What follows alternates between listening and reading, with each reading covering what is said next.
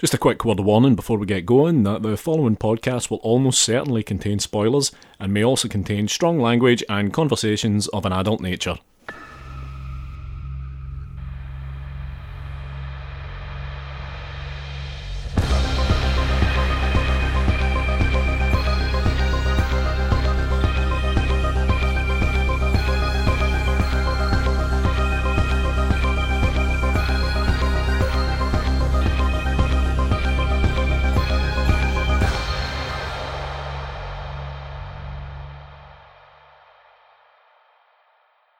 Hello and welcome to episode forty-seven of Strong Language and Violent Scenes, the podcast giving a second chance to films that might not deserve them.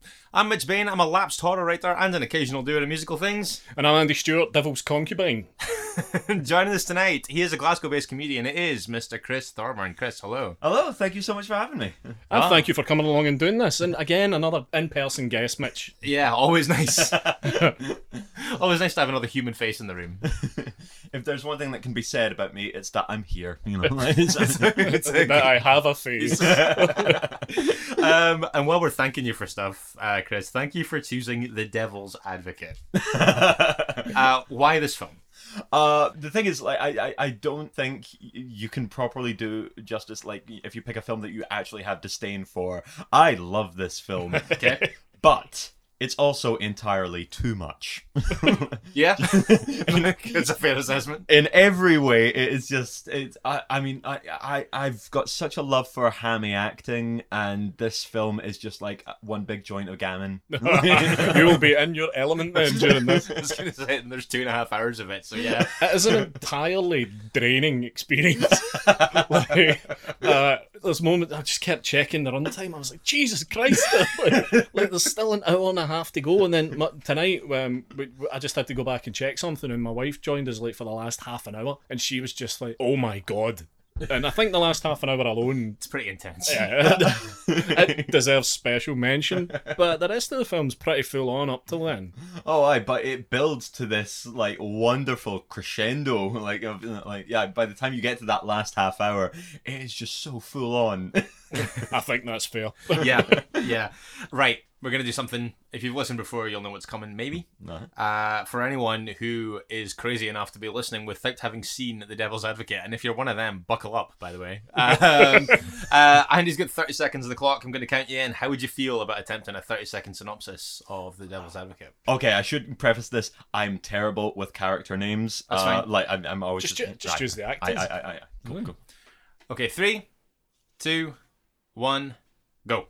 Okay, so Keanu Reeves is a lawyer, and uh, like he's on a case where he's uh, defending a guy that he's clearly found out is in fact a pedophile, and like, and he makes a choice right then and there that he's going to win this case because he's actually a very good lawyer, and he's married to Charlize Theron. Anyway, he wins the case, and then they're celebrating, and then he gets approached by a law firm that's in New York, uh, that we then find out is like pretty much owned by Al Pacino, and um.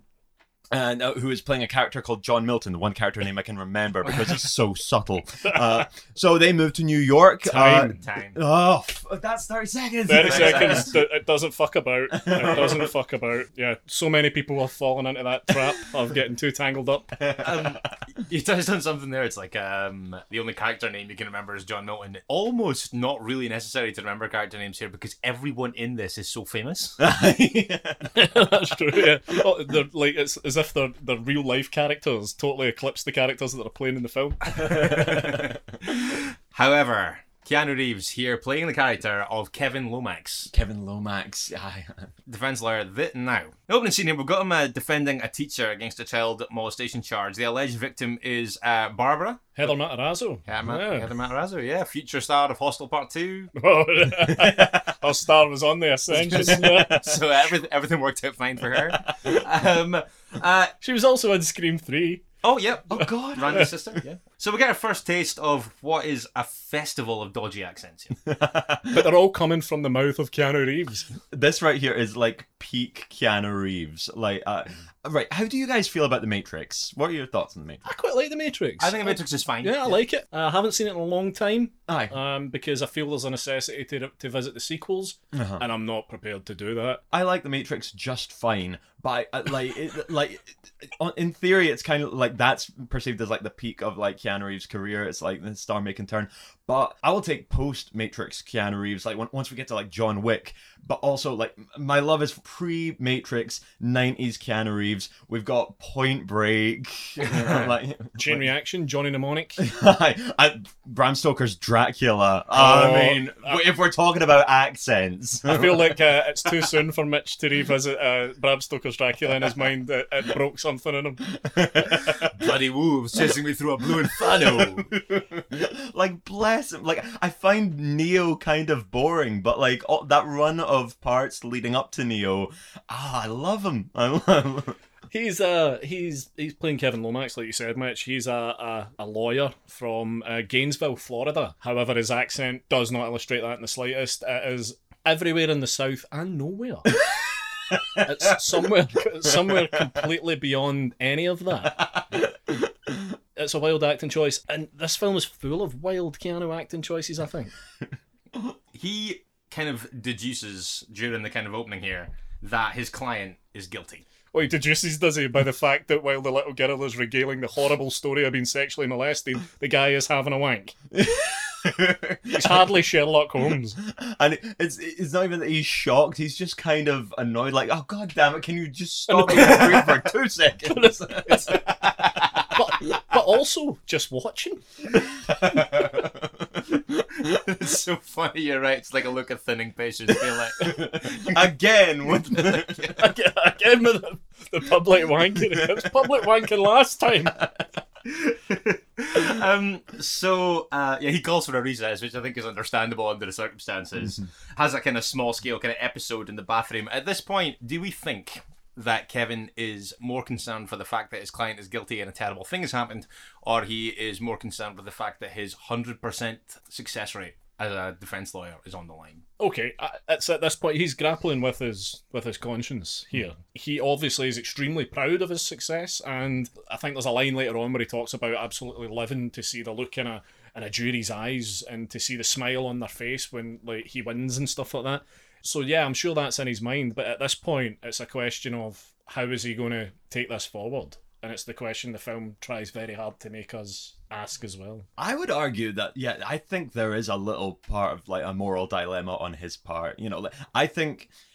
I, I think it's implied that, you know, he's played fast and loose, but, like, if we're looking at this as, like, you know, this is the inciting incident of mm. the film, you know, like, like, and we're going to, we will, you know, spoiler, we will eventually return to this. So this is kind of that nexus point. It's that moment where he makes that choice. So I would argue that potentially, like, you know, he's not made a choice that harsh before. So while there is the element of, you know, he just does not want to lose, there's also the element of, do I, you know, put my morals out the window and, you know, like, pursue this? You have to wonder what cases he's tried before. Are we assume then that this is the biggest case he's done to this point? I think it's the, probably the heaviest. Uh-huh. Because I think, I, I can't imagine being a defence lawyer. I, I, I can't imagine sitting beside people that you know did something and having to defend them and kind of argue on their behalf to get them back on the street. I think that takes a special kind of cunt. Kind of. In all fairness, the bit that comes after this is designed to be tough to watch, and it really is. It's fucking horrible. Aye. Um, yeah, I'll be entirely honest. Like, uh, ninety-nine percent of my viewing experience of this film does not involve, like, the first maybe half hour or so of it. Like, there was a point where, like, it's like I T V two, three, and four were just playing this constantly. And it would always be, no matter no matter how many times we'd seen it, like, you know, my wife and I are going through the channels and we we hit, like, that film and we're like, we're watching Devil's Advocate now. Like, but then you forget that's the start of the film. Yeah, because, uh, yeah, you always miss it because you just stumble across it. Uh, you, you hit it with your arm outstretched with the remote in it, and then you do the really slow remote drop into your lap. Just after a couple of minutes, you realise that, yeah, well, this is this is now on. Yeah. Here we are again. So you're joining it really in New York, aye, for the most part. Aye. Your experience is centralised in New York. Yeah, I kind of wish we could all do that. Um, what I will say though, Mitch, is you are right. The scene where he tears Heather Matarazzo's kind of story apart, and you see his little tricks to get the kind of jury on his side when he's showing them the sneakily making sure they could see the photo of the the fat teacher and stuff like that. It is pretty hard viewing, pretty tough viewing. Yeah. Um, but yeah, he he wins. And uh, Marianne, played here by uh, Charlize Theron, uh, she turns up long enough to join the Ropey Accents Club. and uh, then they go out to toast the freedom of a man who is demonstrably a danger to children. She's doing an okay job. She's from South Africa. Yeah. Oh God, aye. That's true. she's, I mean, I mean, she's she's she's starting she's starting from further away from it accent wise, I guess. Oh my God! Like I, I always forget that about yeah. like yeah. Like... In fact, I think that yeah, if we're t- if we're talking about the kind of accent spectrum here, I think that she probably is doing a little better work than a lot of the kind of adopted Southerners in this. Absolutely, aye, aye. Like so, e- even in something kind of as schlocky as this, you know, like. Yep, all credit to Charlize Theron. She's a fantastic actress. I know you said, oh, Keanu's terrible, Charlize is terrible. I don't think she's terrible in this. I think she's pretty good. And maybe she's caught in the blast radius of Keanu's shyness, and that was... Uh... it might be, it might be that she has to just constantly adjust her level to kind of match Keanu's. Just constantly doing, like, Keanu calibration. Aye. And there, and there's almost even the thought that, like, just the, the direction every single time was just... bigger. Everything bigger. I just picture the director in the final scene just weeping at the monitor like, this is everything I hoped it would be. Like, this is... You can just imagine the note in every other scene being like, yeah, that, but more. Um, he gets headhunted under really bizarre circumstances here. Oh, God, yeah. They, yeah, they wait until he's, like, partying. You know? Yeah, he's um, he's asked to gonna go to New York, participate in um and in a jury selection, and uh, he accepts, and they and we are off to New York. Oh. He accepts in a weird way though, because he, he doubts the guy that offers him the job, and then he kind of does one of the worst on screen la- fake laughs I've ever seen in my life, and then he says something along the lines to the guy like, "That was really good. Like, I really appreciate the joke. Uh, uh, I especially like the black thing." Oh God! And I was yeah. like, "What like?" Like, this was a choice for this man? Like, do you know what I'll do? I'll black up when I go do it. Uh, be really I will be black. That'll be, that'll be really funny. Like, it's, it's like, that guy was actually played by Christian Bale. This is a black man.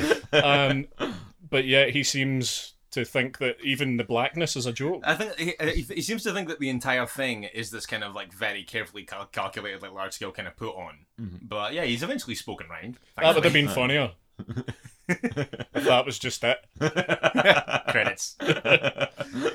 So, so the first thing that we see of him in New York is kind of participating in this, um, in this jury selection, and he makes some fascinating comments. Oh my God, that's amazing! Just like when, when he just eyes up the one, and he's like, "Oh no, she wants revenge. I, someone uh, hurt her. There's a, dar- there's a there's a darkness in her, or there's something missing from her, or something." Uh, I mentioned Sherlock Holmes a minute ago, but this is him at his at peak. Ketchup stain on the jumper. Check out that guy's shoes. Mm-hmm. It's a bizarre way to behave, and I didn't I didn't imagine the, the a lawyer would be involved in that before they had a job. Um, no, like, although the thing is, like, whenever we see these like Sherlock Holmes films, we always also get like the part where it's proven, oh, he was right. We don't get that here. He could just be wildly wrong, but, like, but just pure confidence. What we do keep seeing is him telling his wife that he's he's succeeded. Like, he never comes home with bad news. He's always like, yeah, he's always yeah, he's always going home being like, nailed it again, honey. And we see virtually no evidence of that. um, uh, right, yes. So he leaves the courthouse at this point, is observed from a distance by John Milton, played here by Al Pacino. Um, Pacino here. Oh my God, that's the thing. Like, you know, you're enjoying the film up to that point, but here it, it's that kind of Pucci dilemma. You know, like the entire time I'm wondering, where's Pacino? Where's? And then as soon as he shows up, it's a shot of life in the film, and like just ah, oh, even even just Pacino like just standing there, like saying nothing. You're just like, this is gonna get silly. He is doing the Lord's work here. Uh, well, maybe not the Lord's work, but he's certainly. It's an interesting he, choice of phrase. He, by the, by comparison to everybody else, Jeffrey Jones, Craig T. Nelson, everyone, he is electric Aye. in this. Like, from the minute you see him, and uh, he very nearly wasn't in it. He knocked it back like three times, I think, or something. Yeah, it's it's almost like you know, like kept knocking it back, and, and eventually they were just like, listen. By the time we get to the last twenty minutes. Blank pages. You just do whatever you want. And my, my, does he? Uh, but he, when they, when Pacino knocked it back, he was like, "No, why don't you ask Sean Connery or Robert Redford?" Right? Robert oh. Redford. Oh, I can kind of see. I think Sean Connery would just have changed it altogether, I think. Originally, Joel Schumacher was going to direct it, and Brad Pitt was going to play the Keanu Reeves character, yeah. which would be fine, but yeah, I think okay. the, the addition of Sean Connery just about anywhere is a bad one. Although I would have liked to have seen Nicolas Cage play the Keanu role opposite Sean Connery again. Oh, the old, the old team reunited. the... Like, not long after this, I think it's the next scene, actually. Um, I, I feel like I should try to stop calling him Keanu. Just start calling Kevin. him Kevin. Kevin. Um, he heads to the farm, and he has his first kind of in-person encounter with uh, with John, with Pacino. I don't think it's... I mean, I, I don't want to talk too spoilery yet. However, also, when they're talking on the rooftop, which I think is a performance that's heavily over-egged by both sides, mm-hmm. Pacino turns around, or John turns around, and Kevin looks at his shoes. And you get I've this, got his heels written down here. Yeah, you get you get this long, lingering shot on his heels, and I was like, if those shoes are hiding hooves, I'm going to lose my fucking mind. they they planned that shot, and it, I, it's ever really paid off. Like, I was really hoping that's what they were seeing. It almost feels like a shot we're not meant to be seeing, because like I don't know if you've ever seen any like set photos of like Robert Downey Junior on the Avengers set, and he wears he wears heels because he's so short, and right. like Tony Stark needs to be like the same height as everybody else, uh, and it almost feels like, was that meant to be in there? Or and it does feel like an odd choice. Like, like I don't know if Pacino would be too happy with that, uh. but I also feel like Pacino wouldn't have allowed them to keep it in. Yeah. Also, if it, yeah, also if it didn't have a point, but yeah, I don't see what the point is. But like, if we're discussing the scene, uh, can we just mention the absolutely insane decor of just the entire office building? Oh like, yeah. Like I mean, w- w- when you get to like the main, w- the main room, there are just like sheets of rusty scrap metal with what looks like bullet holes just on the side of the wall, and that's before we even get to Pacino's office, which which looks like a Baroque nightmare. It's like a, it's like a giant concrete pipe. Um, With a, a just like with weird reliefs on the walls. It's, it's so true. I didn't actually write that down. And a sliding it. brass door. Yes. Like, yeah, you have to you have to wonder how much of that was already there. Aye. Uh, oh my god. Yeah. Well, the the infinity pool uh, uh-huh. area outside is real. Uh, mm. That was only in my research for the episode. I always thought it was a fake, like a C G background, like the weird one later where him and his him and the, the red-headed woman, oh. which is the one of the maddest fake skylines I've ever seen in a big budget film. But uh, this, yeah, this was real, and I thought, oh, watch, who's the ostentatious prick that owns that? Yeah, I know. you, you do have to wonder what that building is the rest of the time. I know. And it's just like, you know, the production team like come like you know you know to the guy just like, listen, we would like to use your building. Uh, your office is going to be owned by, by Satan. Yeah, yeah, yeah. By, uh, absolutely. Yeah.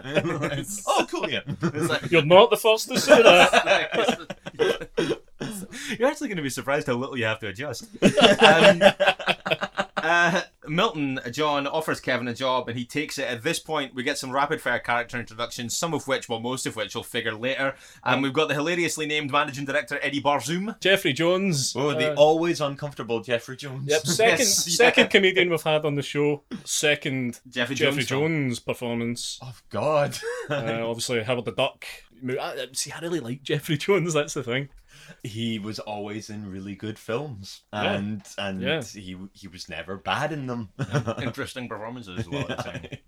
Uh, but yeah, he figures in a in a way down the line that is uh, phenomenal that we'll get to. Also, um, the hilariously named uh, Christabella Andreoli. You uh, thought her name was Areola earlier on today. I was like, no. Like, that would have been, that would have been fucking on the nose. It would have been like, too on the nose for Devil's Advocate. More on the nose than John Milton. uh, yeah, so but she appears kind of like um obviously I think we get a look at her earlier on because uh, Kevin walks past and kind of has this awkward moment where he sees her through the um through the window of her office and she kind of like looks at him and shuts the blinds. Mm-hmm. Uh, meets her here again. Uh, she's kind of seeded in a way, very obviously is going to figure out a big way later. Also, um, uh, Pam Garrity, played here by Deborah Monk, uh, whose role is kind of non-specific, but she introduces him to the Moyes case, his first case in New York. Uh, he sums this up as, it's a health case and it's a loser. He thinks he's being tested here, and when he goes to find the guy, I think that he's probably right. When he briefly steps into some straight to D V D Hellraiser sequel. Yeah. He is in a blood-soaked sewer uh, at a appears uh, alongside Delroy Lindo, uh, who is, uh, for me, best known for being in Congo. Oh, God. But um, Stop he... eating my sesame cake! When he goes to see him, like you say, he, wa- he walks into this kind of like living quarters slash workstation, and my first instinct was, it's like, if I was a lawyer, I wouldn't defend him in a health standards case either. No, no. Um, I would argue, given the runtime of this film, this entire court case can go. Yeah, it, it seems like this is going to be the narrative thrust of the film, and then, like, it's out of the way, and it's really, yeah. There's a lot of that in this film, actually. I would say that the next court case also has the same feeling. Um, yeah. But you, yeah, I think actually you're right. It's like this. This is kind of like, because you kind of get this entrance of Pam coming in, being like, "And now it's time to talk about the Moyes case." I'm like, okay, cool. You know, like this is kind of, we're shifting gears now. We're gonna get into the main meat of the story, and then it's like, yeah, th- like this mad guy who uh, is a, a kind of uh, a goat killer who gets off with uh, health standard offences on constitutional grounds, and then we're very briskly onto the next thing. He's a voodoo priest. Yeah, but he's I don't know more what the issue is.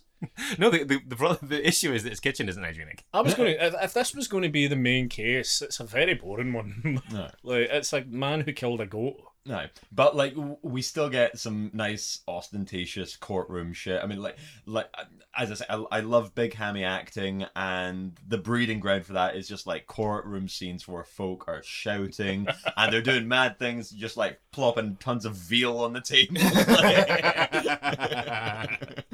Like, the first time you actually go to court in real life, like you know, like witness a case, you're just like, this is nowhere near as interesting as the films have led me to believe. I like when someone in a court scene has just one thing that wins it for them, and he did it with that big slab of meat. Also worth mentioning, Delroy Lindo uses his, pow- his voodoo powers to kill a guy, or certainly oh. choke him to the point where he, he's unable unable to perform his duties. Aye, which is an odd choice. Like, just like, okay, so like this entire film is kind of operating within the mythical framework of Christianity, but we're now going to introduce voodoo in it, and voodoo works as well. It appears quite effective. Here's a voodoo goat killer that Vader jokes at. And does his whole performance without barely moving. So obviously, yeah, Kevin wins this case. Um, of course he does. Uh, yeah, Moyes walks free. sixty-five zero um, by this point. Uh, Pacino John talks to him here and kind of talks about the fact he's a very promising lawyer, says one of the more fucking outrightly bizarre lines in the whole thing. The thing about me is, people don't see me coming. I'm the hand up the Mona Lisa's skirt. Oh. Yeah, the, the sneaky smirk. You know? He basically spends the whole film telling you how cool he is and how amazing the devil is. I've just fucked this woman, and she turns back, looks at me. How the hell did he do that? Oh, I love it. She's walking away, or trying to walk away. Oh, it's so good. I mean, like, this this maybe isn't a bad time to just talk in quite broad terms about the work Pacino's doing here. Because, like, I mean, I think that him and... Uh, He and Keanu Reeves spend this entire film feeling like they're in different films. Uh-huh. But I also feel like Keanu Reeves always spends all his time feeling like he's in a different film from everyone. Uh-huh. But I'm um, obviously like Keanu's playing it straight, or his approximation of playing it straight. Pacino is having it the time of his life here, and it's so enjoyable to watch. Aye. Because where are we? This is like nineteen ninety-seven. This is yeah. what, like two years after Heat or something like that. Got it, yeah, yeah, right? yeah, yeah, yeah, yeah. Like I, I, I, I. I I've got so much love for late period Pacino, like, because you look at his early years, he was, you know, quite a subtle, nuanced actor, but then he just got bigger and bigger, and it's great. It's never a bad time. I will take late Pacino over, like, late De Niro any day of the week. Yeah, like, I'm inclined to agree with that. That's, yeah. that's, that's yeah, that's a one hundred percent fair call, definitely. But he's fucking bonkers here. Absolutely bonkers. um, and- Including like, and I'll be honest with you, I, I've dabbled in directing. I would absolutely let him do what he wants. He's like, but you know, I'm not gonna get, I'm not gonna get too involved in his process. Like, um, I think Colin Cotton trying to tell him what to do, I'd be embarrassed. Aye, go for it. I'm gonna, I'm gonna stake a claim that this doesn't happen in any other film ever. Um, next up, we are off to a party with New York High Society. There are a lot of things to unpack in this scene, uh, not least that um, Al Pacino gives Charlize Theron beauty advice. You gotta cut your hair. What's wrong with that? Well, I guess, well, she does it in the end. He knows what he likes.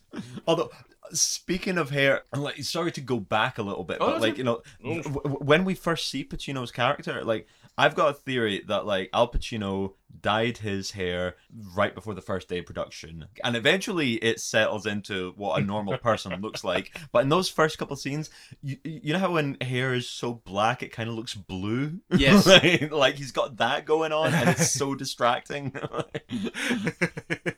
On the opposite side of that, Keanu goes from wearing very light suits to wearing very dark suits across the film. Oh, so there you go. Look at that, that, that. So much subtext that I'm missing.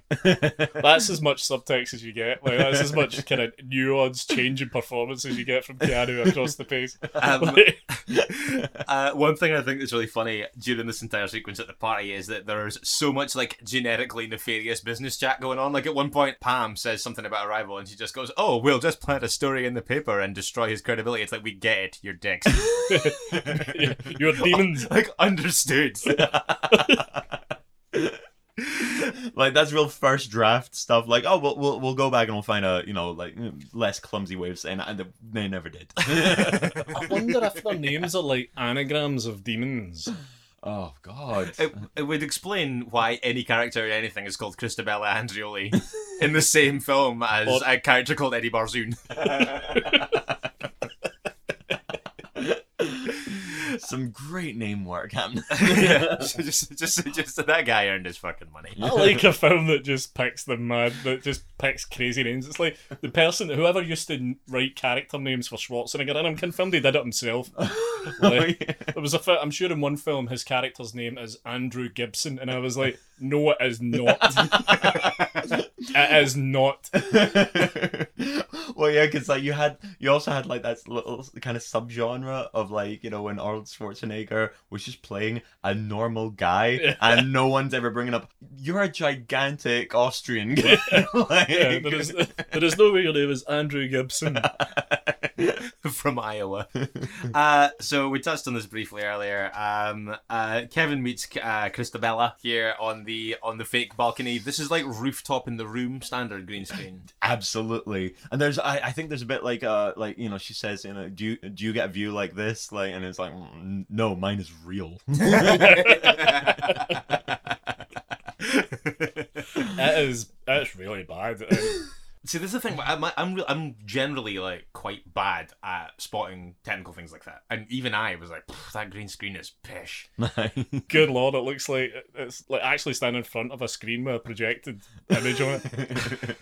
I miss that. I wish yeah. I missed that. Like back in the day when people would just be moving their hands on a steering wheel and there'd just be like sheets with buildings going by them. Keanu is summoned, well, Kevin is summoned to John's office here. Local millionaire Alex Cullen is charged with a triple murder. Hang Again, on, hang this... on. Are you going to move by the blossoming sexual tension between Keanu and Christabella? Oh, Christ. Yeah, okay. We should cycle back to that. You're quite right. You're quite right. You're quite yeah, right. They are hot for each other the minute they set eyes on one another. Uh, yes, they're flirting outrageously. This might be the sexiest film we've ever done. I would say it's the film with the most sex in it. That's more accurate. So it was only me. It, it was only me that was incredibly aroused. Like the, like there's there's points that I'm like, this should be sexy. Yeah. Yeah, it's like it's like all oh, these here are these attractive people. It's like, mm-hmm, yep, this is certainly a scene with sex in it. But then and that's any, all I can, that's all I have to say about it. Anytime there's a scene with sex, just when you think, oh, here we go, they put a demon face on the woman, and you're like, ah, oh, fuck off. I oh. do like the Al Green record's off, the lights are back on, the night's ruined. um, but yeah, no, I, I, in something that's obviously explored a considerably more fire and brimstone-y way later. Um, Aye. But yeah, um, the kind of the seeds are planted there. But um, yeah, the film's second consecutive MacGuffin uh, surfaces at this point when we find out that uh, the next case in uh, in Kevin's uh, load is a triple murder. Don't say load. Centering, centering around local millionaire and uh, property tycoon uh, Alex Cullen. Oh yeah. But before this, there's the where where does he fuck everywhere scene. Oh my god, what a great scene! Like you, you go to Milton's house. Aye, uh, because you know, like yeah, there's no bed. Where does he sleep? What makes you think he sleeps? What where does he fuck? Everywhere. I I almost forgot like w- w- one of my favorite like Pacino lines in it, like when he's chatting up Charlize Theron. I I had to write it down. I'm like, this is fast. It's like, a woman's shoulders are the front line of her mystique. What? take take note, lads out there. Right? You're doing it wrong. Like the less successful sequel to The Scent of a Woman. Shoulders the, of a woman. The shoulders of a woman. So if we get Pacino uh, to say it, it sounds profound, even though it's nonsense. It actually means nothing. Yeah. Um, next up, we kind of we kind of shift focus. Well, two things going on here, really, which is um, the beginning of the defense of this uh, this millionaire who's allegedly killed his wife, his maid, and her stepson, and uh, also Charlize, Marianne. Starting to struggle a little bit in New York with the uh, with the, the new lifestyle. Oh, because we get the amazing painting montage where a friend consistently tells her to put new paint on the wall. You're like, I've just fucking done that. With those, like that transition that they're so proud of that they use it again and again and again, oh, of God. Like the roller going up, and it's like, what film am I watching right now? Aye. Right. The cut in between the kind of the A story and the B story for these two strands is so bizarre. Aye. um, it really is. Um, but yeah, that conversation with the painting thing is so funny. Which is like, oh, I like this, and the person who's kind of helping her with it is like, no, that's shite. Like, uh, yeah, you need a more neutral green. This is fucking awful. You mean a uh, demon face fake tits? It's D F F T. Yeah, that who, one. Who lives next door. Yeah, that, that scene's weird as well in the store where they're talking about, man, you should just go out and start fucking because he's going to be doing it. And then she actually does nothing except have a decline that is incredibly fast. Oh my God, yeah. It's not given any time to breathe. I feel like maybe it was, and then they were like, it's already two and a half hours long. Okay, well, what are we going to cut? Well, we cannot lose the painting montage because yeah. that's integral. Yeah. Or the entire goat related court case. Do, do you know how long it took to light all of those candles in that basement? We're not losing it. Ten runners worked for six days. We're not replacing that with a stupid woman crying. So yeah, what we could do is cut seventeen minutes of her emotional degeneration. Yeah, but it is very quick. She goes, uh, it's kind of zero to sixty. She's like, oh, I'm a bit lonely. Um, and then she's like, uh, but then isn't the entire film like... I guess so, actually. Yeah, like to be fair, for a fucking one hundred forty-three minute film, it does gloss over things sometimes, like uh. in a really, really surprising way. Um, but yeah, um, don't want to blow past this, like mention it. Like you say, when they're out together in the shop and they're doing the kind of trying on clothes and that, when uh, she's like with what I have written down as the other law wags. Right, okay. Um, okay. And um, yeah, they're kind of talking, they're changing clothes and all this kind of thing. And one of them, the kind of main one, very briefly, her face kind of contorts into a demon face. Now, I'm not saying that this is a good effect, because it isn't particularly. But what I would say is that this film had been rooted, I don't want to say in normality, but in non-supernatural and in non-demonic stuff. Now, when this happened, it did kind of make me go like, oh, it got me a little bit. And that it kind of caught my eye and it caught me unawares. But what about the moment we saw earlier where a man clearly used black magic to silence a man? But but even that's kind of kind of subtle for this film. Uh, you know, it's an important qualifier. I think it's important to mention at this point that the film is called Devil's Advocate. So if you're under any illusions about the great reveal at the end, then... like, like this this would have been, I think that would have been quite a clever title if it wasn't for the fact that everything about the film and all the promotional material is slathered in satanic imagery. Yeah, yeah. Yeah, but on the opposite side of that, when we learn that he's that Pacino's the devil, you're like, I know.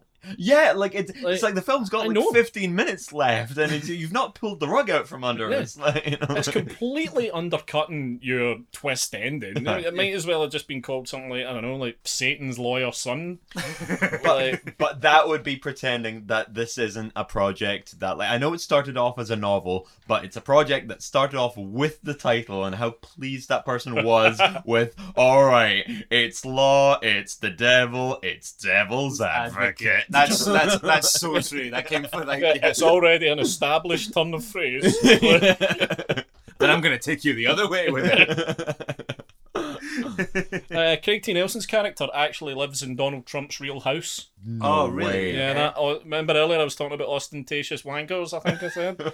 Yeah, that gold house that that man lives in belongs to Donald Trump. That's fantastic. Yeah. And also not in the least bit surprising. Very, actually quite similar characters, I oh. feel.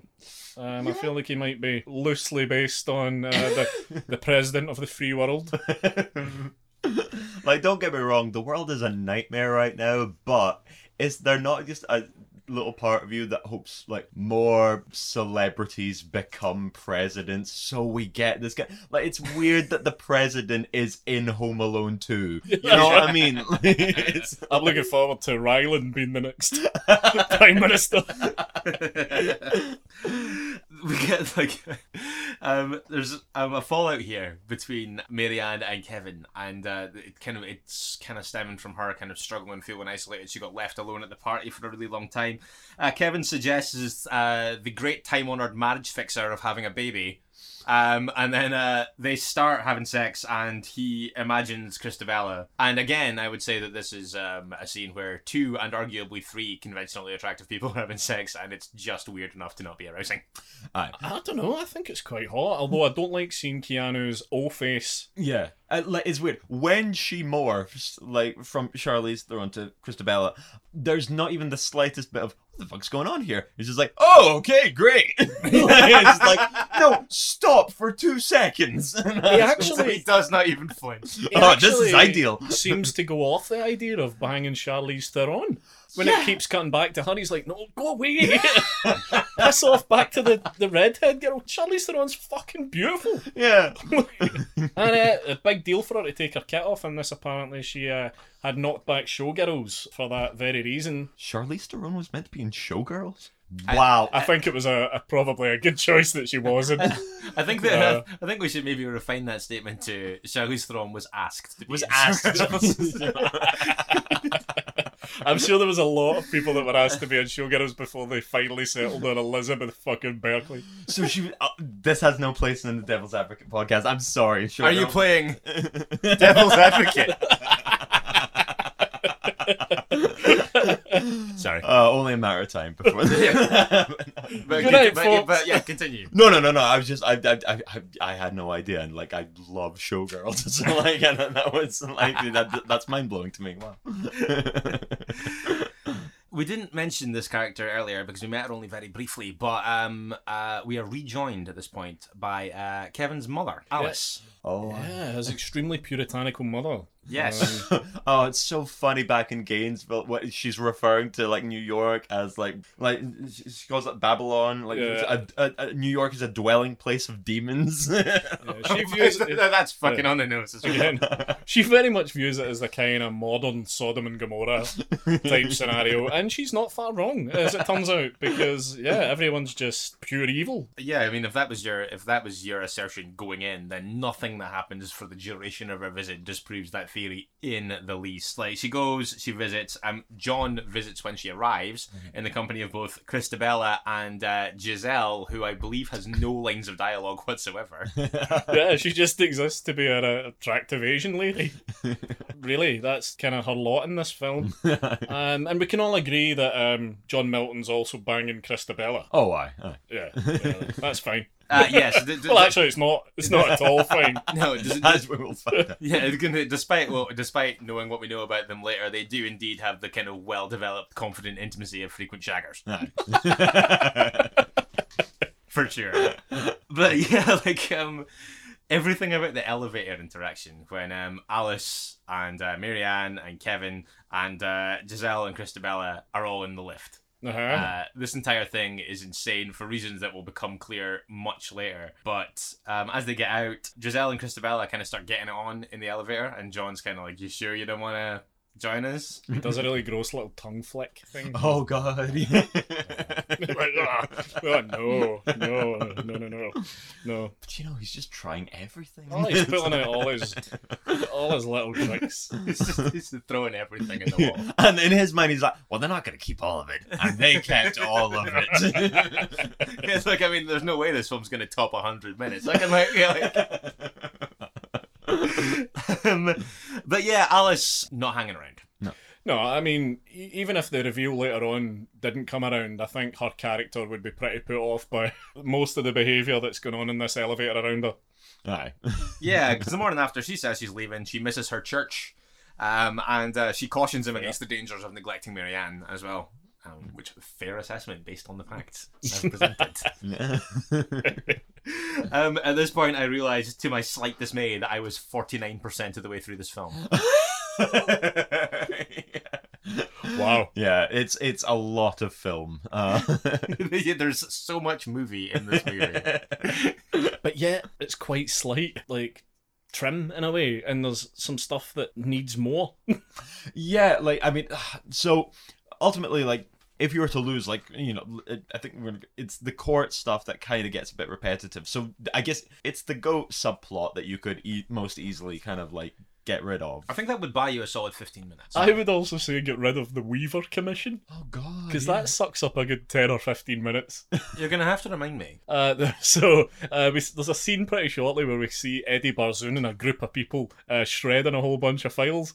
Okay, yeah, yeah. And he keeps talking about the Weaver Commission, and then um, later on, Keanu gets accosted by Weaver himself, who mm. tries to get information on the workings of Milton's company, which, as we find out, is involved in every war zone, disease, like every arms sales, everything. It's like the, the shadiest...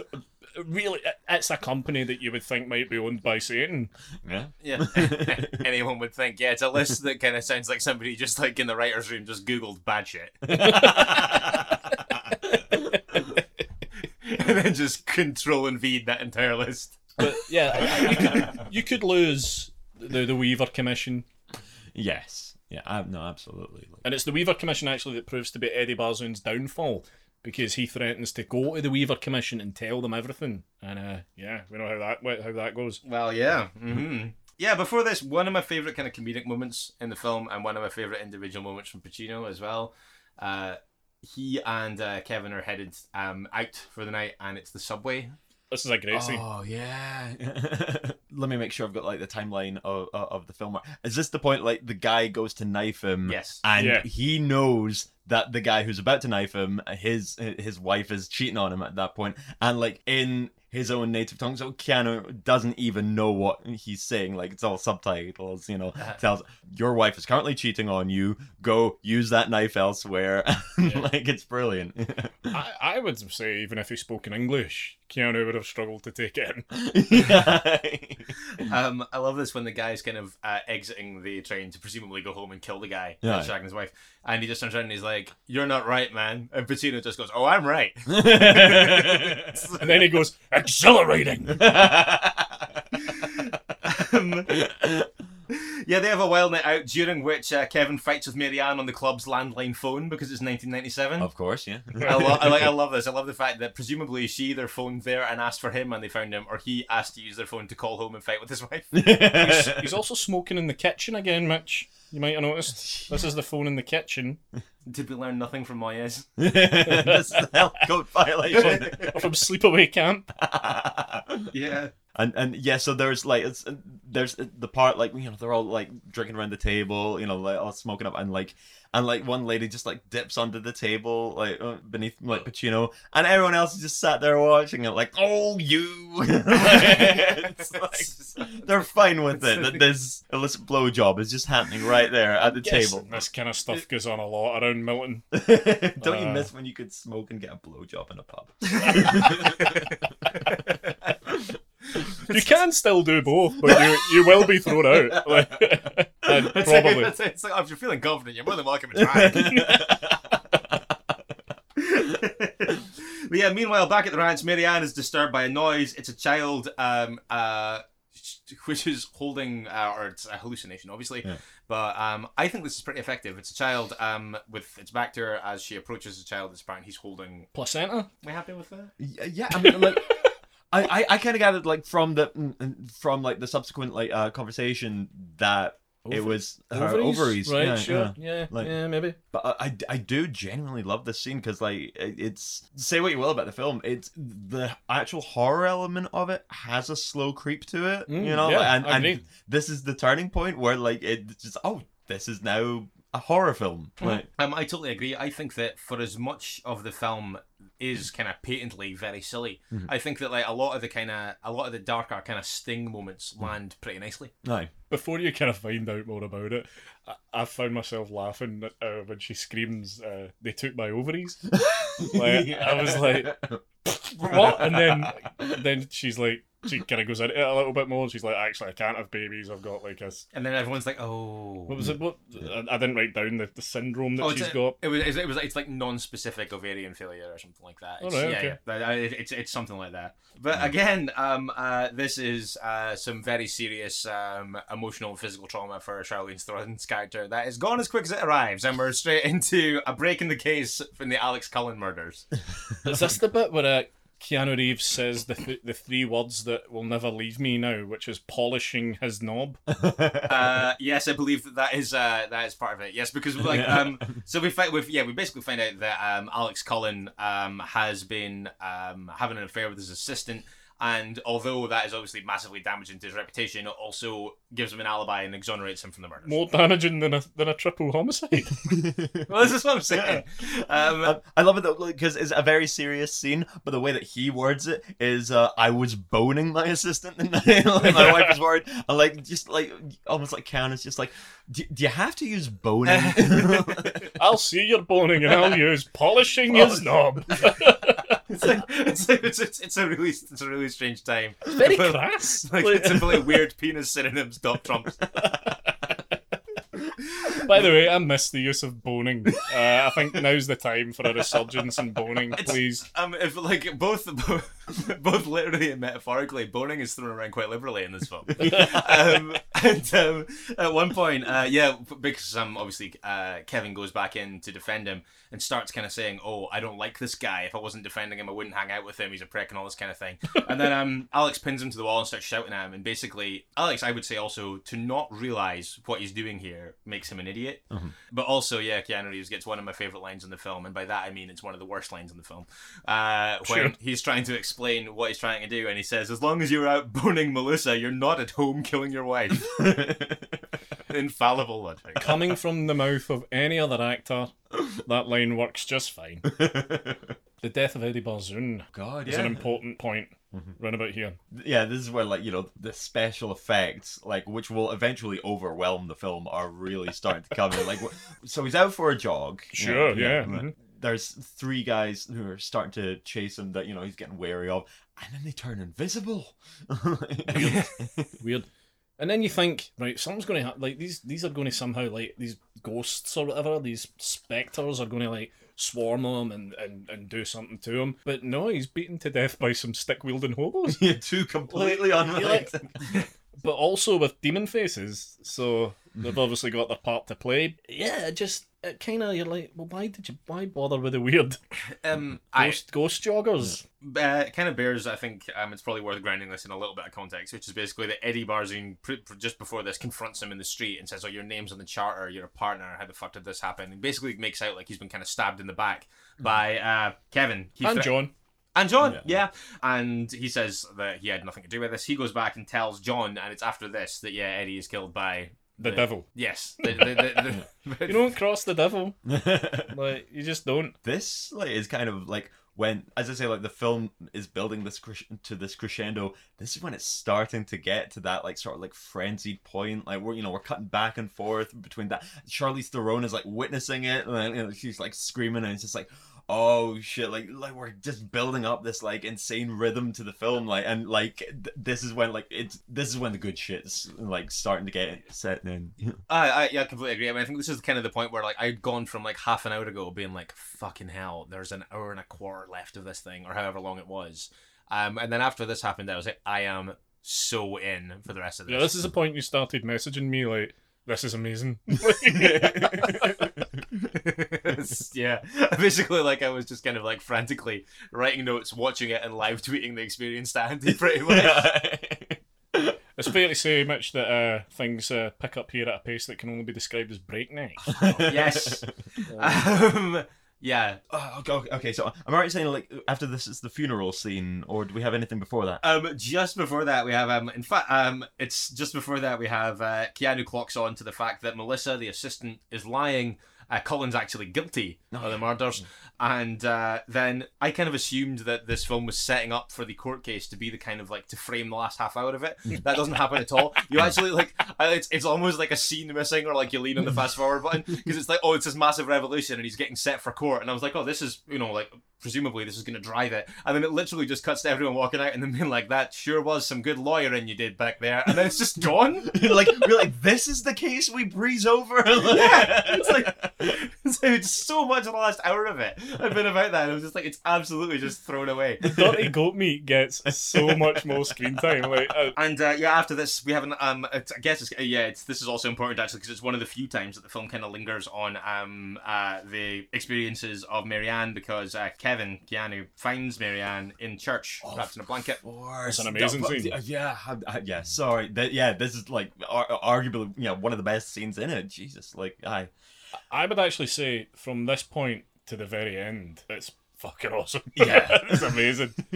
I think this might actually come immediately after uh, the Weaver Commission guy gets hit by the car and killed oh. when Milton's like boiling water with his fingers in the church and stuff.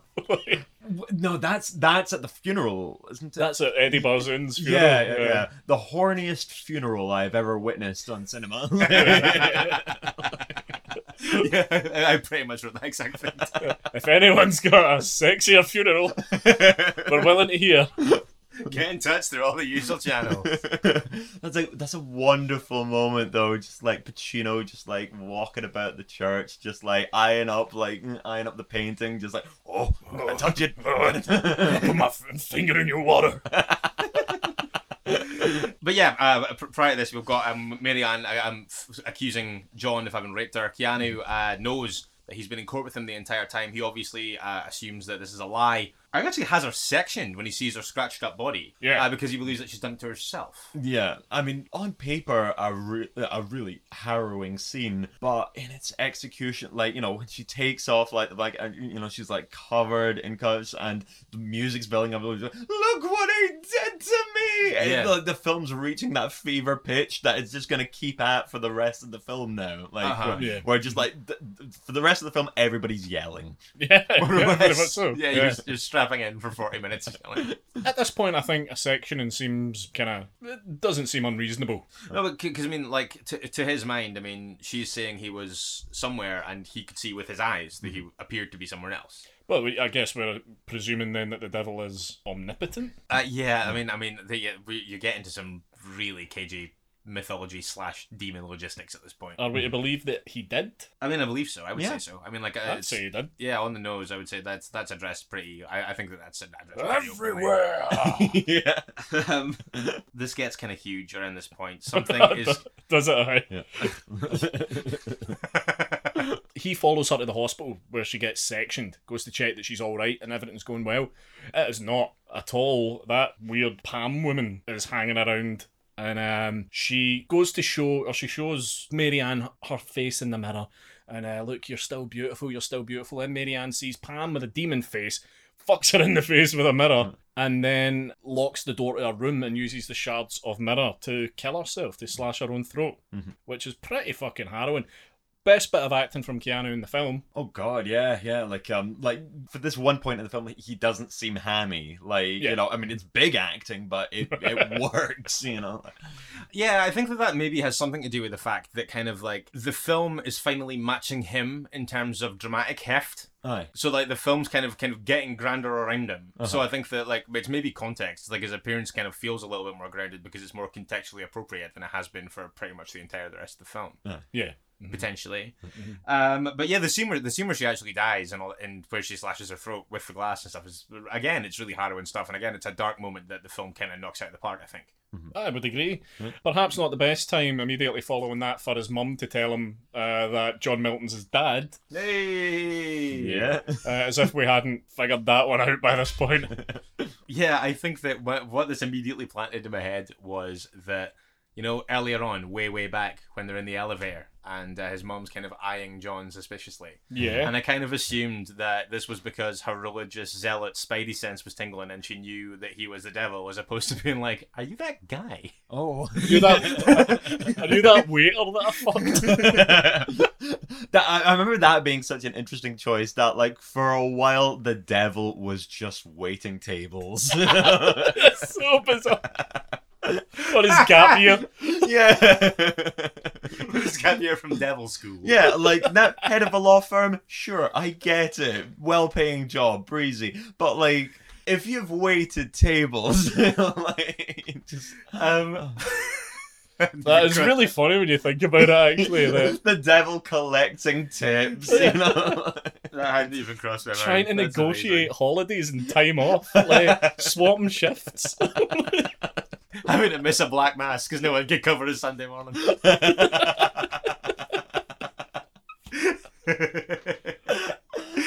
uh. um, and yeah, at this point, Keanu races to the final confrontation, and oh my god, do I love every second of what happens here. That's fucking brilliant. Um, time to visit Daddy, I suppose. And uh, I love that from the minute that we now know that what he is, uh, and that he's also Kevin's dad, he is underlit. Yes. to, you know that thing you do when you're little with a torch under your face when you're telling a scary story to make your face look vaguely demonic? Aye. He's got that for the rest of the film. Aye. And it's almost like, like at this point, like, Pacino no longer looks like he's in costume. Pacino looks like just what he wears in his off time. Like, his shirt's unbuttoned down to down to midway. Like, he's just, oh, he's comfortable now. He's in his P Js, and he's just he's ready to cut loose. And he does like the Sunday Pacino. The director gives him rope to dance. Like, it gives oh. him. Like... There is nothing that this man cannot do in this scene that the, the director doesn't let him do. Aye, oh my god, yeah. So it it's essentially for maybe about ten minutes or so, just one big monologue. Or absolutely, so yeah. It's got to be quite possibly about that. Yeah, yeah. yeah. And uh, just and as a result, just to kind of cliff notes that very briefly, mm. uh, I really like what actually happens here.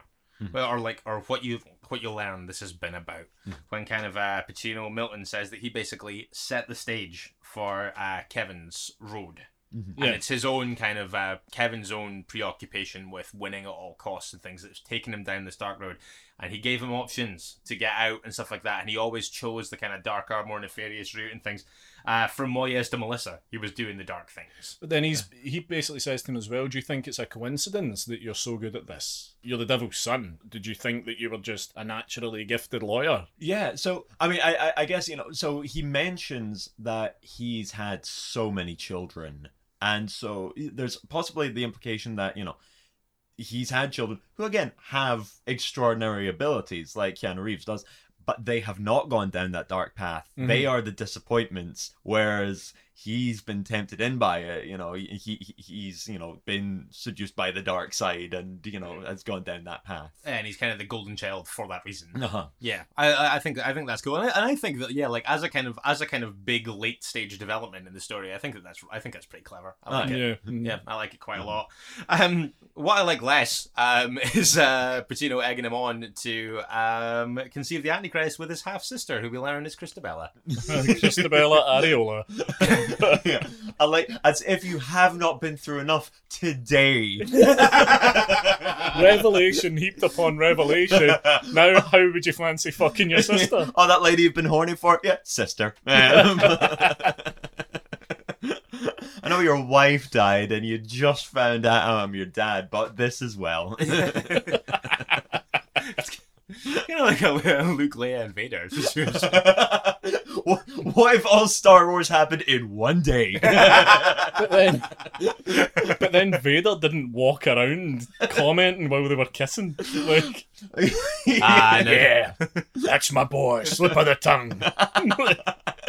Yeah, you were struggling to shag Charlize Theron earlier, but now, now like Pacino, two inches away from you, just like stood over you. Yeah. I'm like, yes. But also not put off by the fact that he now knows it's his sister. Yeah, kind of, kind of into it. I guess it's that.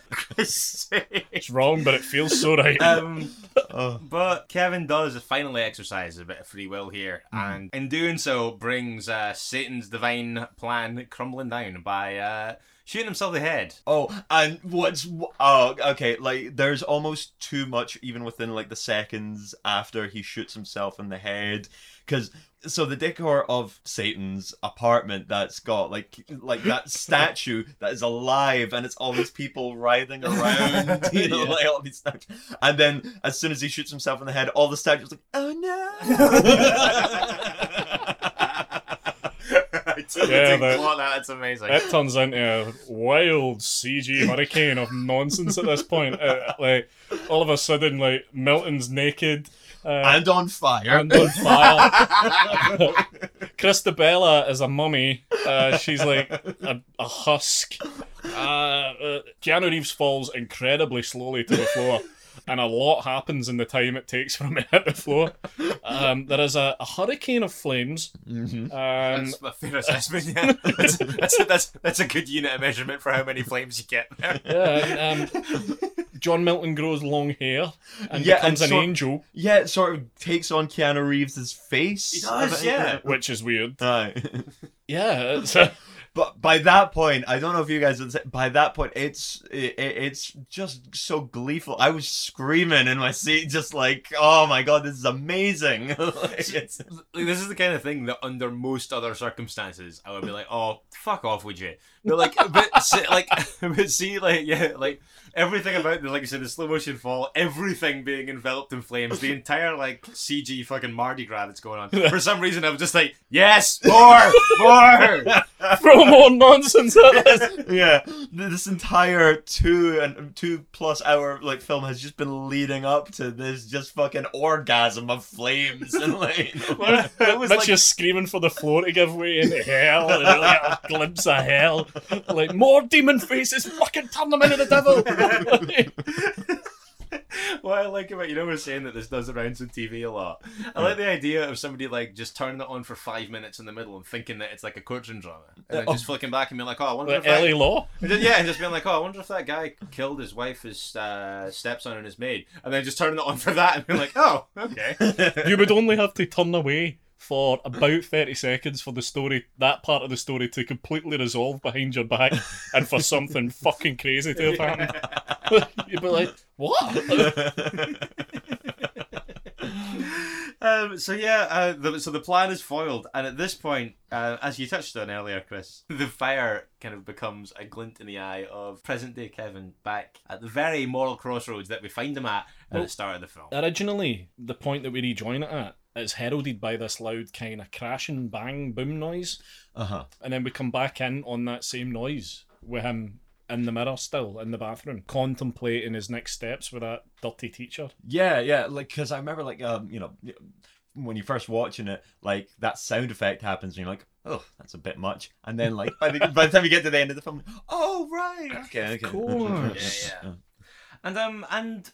yeah, he's learned a little from the experience, and it's like, what has actually happened here? Like, I, I, I mean, like, I'm, I'm assuming that we're not getting Dallased here, and this hasn't all been like a dream. But how do we go from down the road that we go to back here? Is my question. I have my theory, Chris. Whatever theory you could have is muddled by what happens a couple minutes after that, if you know what I mean. Like. Yeah, okay. Well, my theory includes the last shot of the film. Okay, okay. Mm-hmm. So, do we want to maybe like go? Yeah, over, I think like, you need the, to figure. You need to know what actually happens. Yeah, uh, I, I, I, yeah. We should we should maybe look at the fullness of no. how this unfolds, uh-huh. and then kind of yeah, we, we can analyze it retrospectively. Yeah. But like um yeah, so he goes back uh, back into so Kevin goes back into the main room and uh, risks uh, disbarment, risks the end of his legal career by saying um I can't defend this man. Fair play. Mm-hmm. Like uh, you know, I respect. Uh, so plus, it's also revealed earlier, if you were to believe that that is an existing timeline as well, or that is how things might proceed, that this guy would later kill a girl, uh-huh. and he would be found with a ten-year-old girl's body in his car. That's no. important. Yeah, yeah. But um, so yeah, he risks disbarment, walks out of the courtroom. The journalist that he's talking to at the start comes out, starts talking about um uh, how there's a huge story in this, like this lawyer having a crisis of conscience, things like that. Keanu's a little bit reticent to go in for this to begin with, because he's kind of just, he's just like, oh, they're going to disbar me right about that. Eventually, he kind of starts getting slightly seduced by the notion that this, like, this reporter's story might make him into a kind of celebrity. He says, "Can I call me in the morning?" Him and Mary Ann leave, and uh, the journalist morphs into John Milton, who says directly into the camera, "Vanity always was my favourite sin," and then Painted Black by the Rolling Stones plays heavy hand- plays heavy-handedly over the credits, and we're out. I do love that, you know, like, you know, the guy's like, you know, writing this film, he's just like, and then we fade out, and then we fade to like the Rolling Stones song. It's obvious, you know the one I mean. You mean Sympathy for the Devil? For, you mean Paint It Black? Do you have any idea of how expensive Sympathy for the Devil is? Incredible. Like, Scorsese has that on lockdown for every film he makes. So, that Rolling Stones song's got it, brown sugar.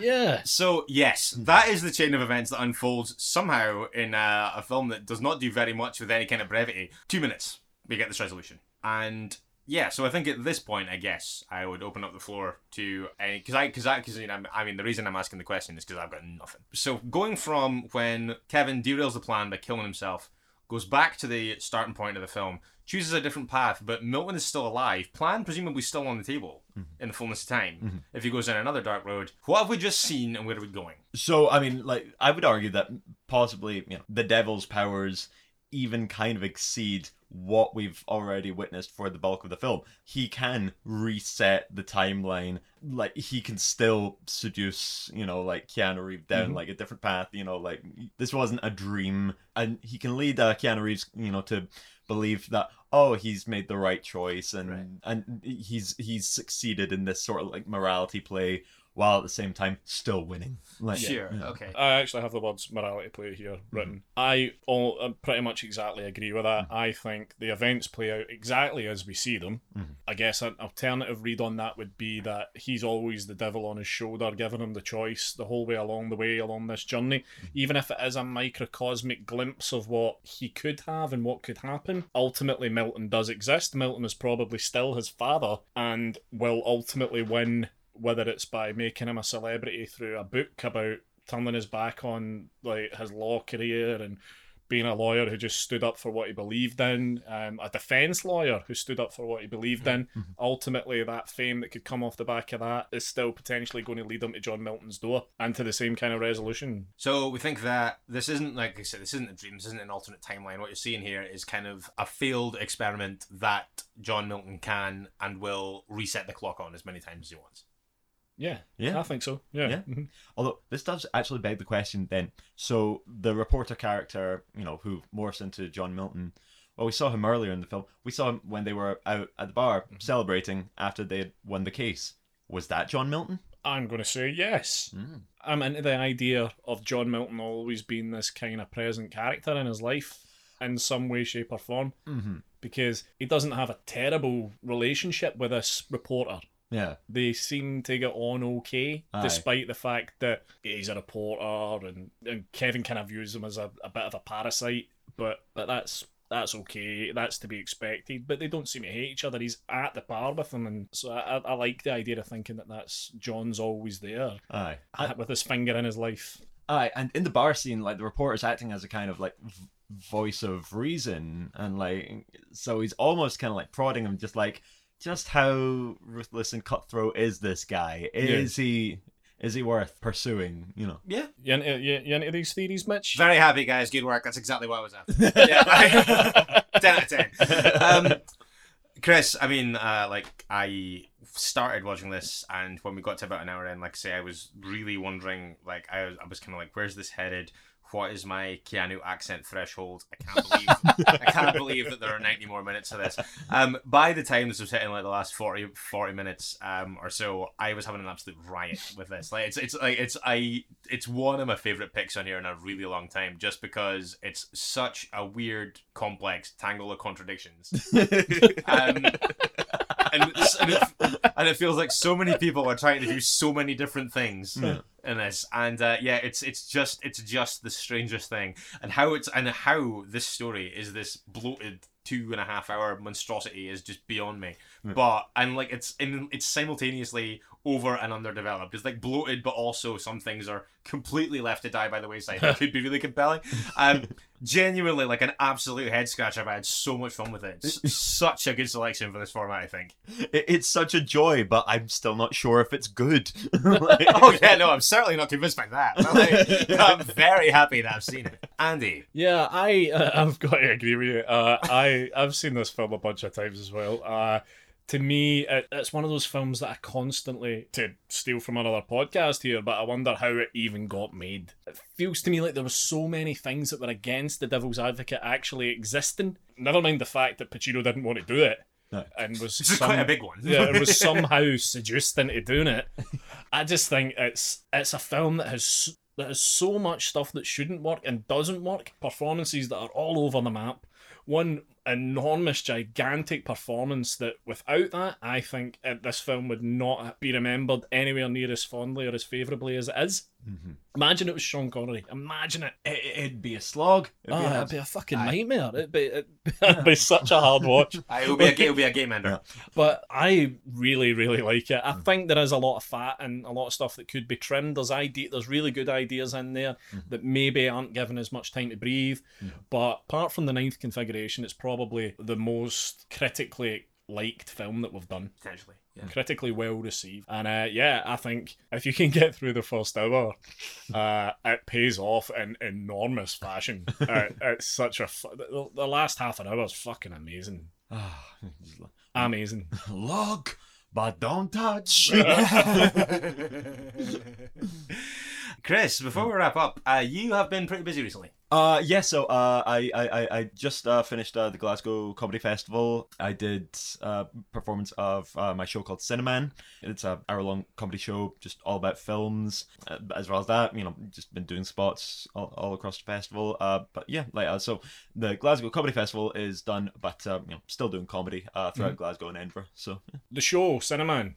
I know a lot of comedians, they, they don't tend to kind of narrow in so much on a subject like film. Aye. What what was the decision to do a comedy show about, more specifically about film? Strangely, like so I I'd already done like uh, two shows, two shows at the Glasgow Comedy Festival uh, the previous years that, you know, weren't tied down with a theme. And strangely enough, this was actually easier. In in my head, I was just like, oh, I could I could do just like a forty-five minute show, and yet like it just like grew and it had legs and. I think, yeah, just, you know, just, you know, fan of films and love tearing them apart and, you know, love paying tribute to them. And, you know, uh, my shows previously had had like quite a heavy, you know, like portion of them just making fun or, or talking about films anyway. Mm-hmm. And there was always that notion of, oh, spending too much time on a film thing. Whereas I, I, I was just kind of like, oh, if I just make a show about films, yeah, then I have free reign. And then it also led to just, you know, folk picking up on it and like, as opposed to, you know, you get a lot of, you know, shows at the Glasgow Comedy Festival and at the Fringe that are just like, here's this person and they are doing their show and why should we care? Whereas, whereas yeah. you know, you see, tagline was just jokes about films. It's very clean, just, and it got like really good turnout of just my kind of people, just, you know, like, yeah, you know, like cool. film geeks, yeah. you know, like folk who have, you know, like studied film. And so you can do the more obscure jokes, you know, there's jokes about Lars von Trier in there and like Terrence Malick and like, where else can you do that? And a perfect know, joke fodder, both of them. Like, never heard a Terrence Malick joke I didn't like. No. um. So, um, is that show? Is that kind of at the end of its run for you? Are you looking to do a lot more with it, or so potentially going to be performing it as part of the Edinburgh Film Festival? Uh, oh, took, oh, that's cool. cool. Took it to the Fringe last year. Still early days. I uh, don't have a date in place just yet, but yeah, like so, gonna be doing that and. And that's potentially going to be, you know, the last performance of it. Because, uh, you know, did a version of it last year at the Glasgow Comedy Festival, took it to the Fringe, did it a couple of other dates and been, you know, slowly updating it. And I think this would be, you know, a nice place to, you know, just like do it one last time Yeah, I mean, yeah. yeah, it would feel like a natural kind of not a natural kind of endpoint. So that would be June, right? Uh yes. yes. Yeah. Okay. Cool. Um, and and yeah, doing kind of other kind of just general comedy around uh the rest of the time, or uh yeah yeah like um gig mostly uh in Glasgow and Edinburgh. Uh, you know, you got wonderful places like uh you know so you got the Stand in both Glasgow and Edinburgh, and uh you got Monkey Barrel uh mm-hmm. in Edinburgh, like mm-hmm. uh that you know just opened uh, a couple of years ago. That's like perfect. Uh, so gig there a lot, and um we've got a sort of monthly night that uh, me and a couple friends run called Chunks, uh, which is an alternative night. Basically, we, we wanted to put together a night where there was no stand-up. So, you know, it, it's it's three minutes per section. Folk can come on, and the idea is it's any type of comedy except for stand-up. Cool. So it gets folk doing something that's out with the stuff that they normally do. It's characters, it's sketches, it's songs, it's all sort of weird nonsense. Uh, so we're currently uh, taking April off, but that will be back in May. Awesome. Yeah, okay. That's cool. Yeah. So a lot of stuff to kind of keep an eye on. Where can people do that? Uh, so again, uh, I'm on Twitter at uh, C B Thorburn. Follow me on Twitter and I'm on there. Excellent. Chris, thanks so much for doing this, and thanks especially for bringing The Devil's Advocate to the table. I'm so glad I, to bring it into your lives. You're so much just, just beaming. Uh, uh, he's just so happy to have yeah. seen this. Uh, yeah, this has been brilliant, Chris. Thank you so much for doing it. Thank you so uh, much for having me. Uh, fan of the show, so it's nice Aww. to finally be on. Well, what a pick. Enjoy that, did you? Very much so, yeah. yeah. Everywhere. Uh, everywhere. Big thank you to Mister Chris Thorburn for taking the time yeah. to come by, talk Devil's Advocate with us, and also talk a little bit about uh, both Cineman and Chunks, which both sound like really cool ideas. Yeah, if you get a chance, pop along, follow him on uh, social media, and uh, track, well, basically track him. Yeah, get out to those things. Track his movements. Yeah, something like that. um, and with that, I suppose, after all that drama, after all those theatrics. Intensity. Yeah, we are done once again. I don't know about you, Mitch, but I am exhausted. yeah, um, yeah, definitely. We will, however, be back this Monday. We will. With Minisode forty-seven. Which is also our one hundredth recording. Our one hundredth recording. Holy fuck.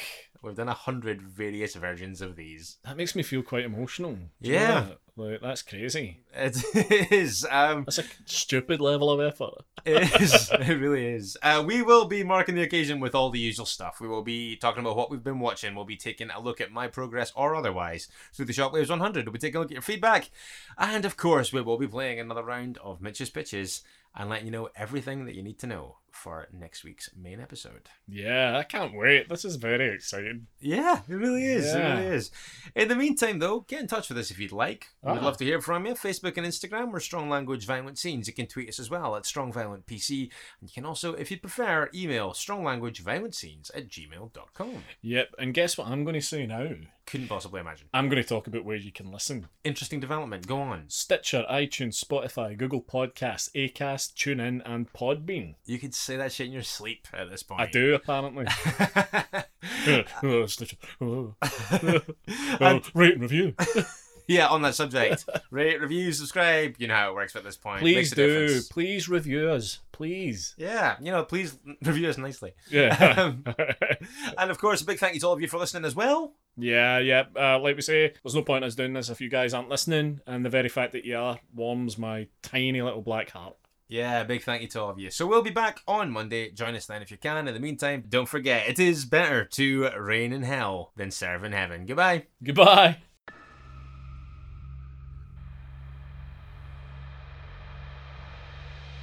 You've been listening to Strong Language and Violent Scenes with Andy Stewart and Mitch Bain. Strong Language and Violent Scenes theme by Mitch Bain, production and artwork by Andy Stewart. Find us on Stitcher, iTunes, Spotify, Google Podcasts, and Podbean.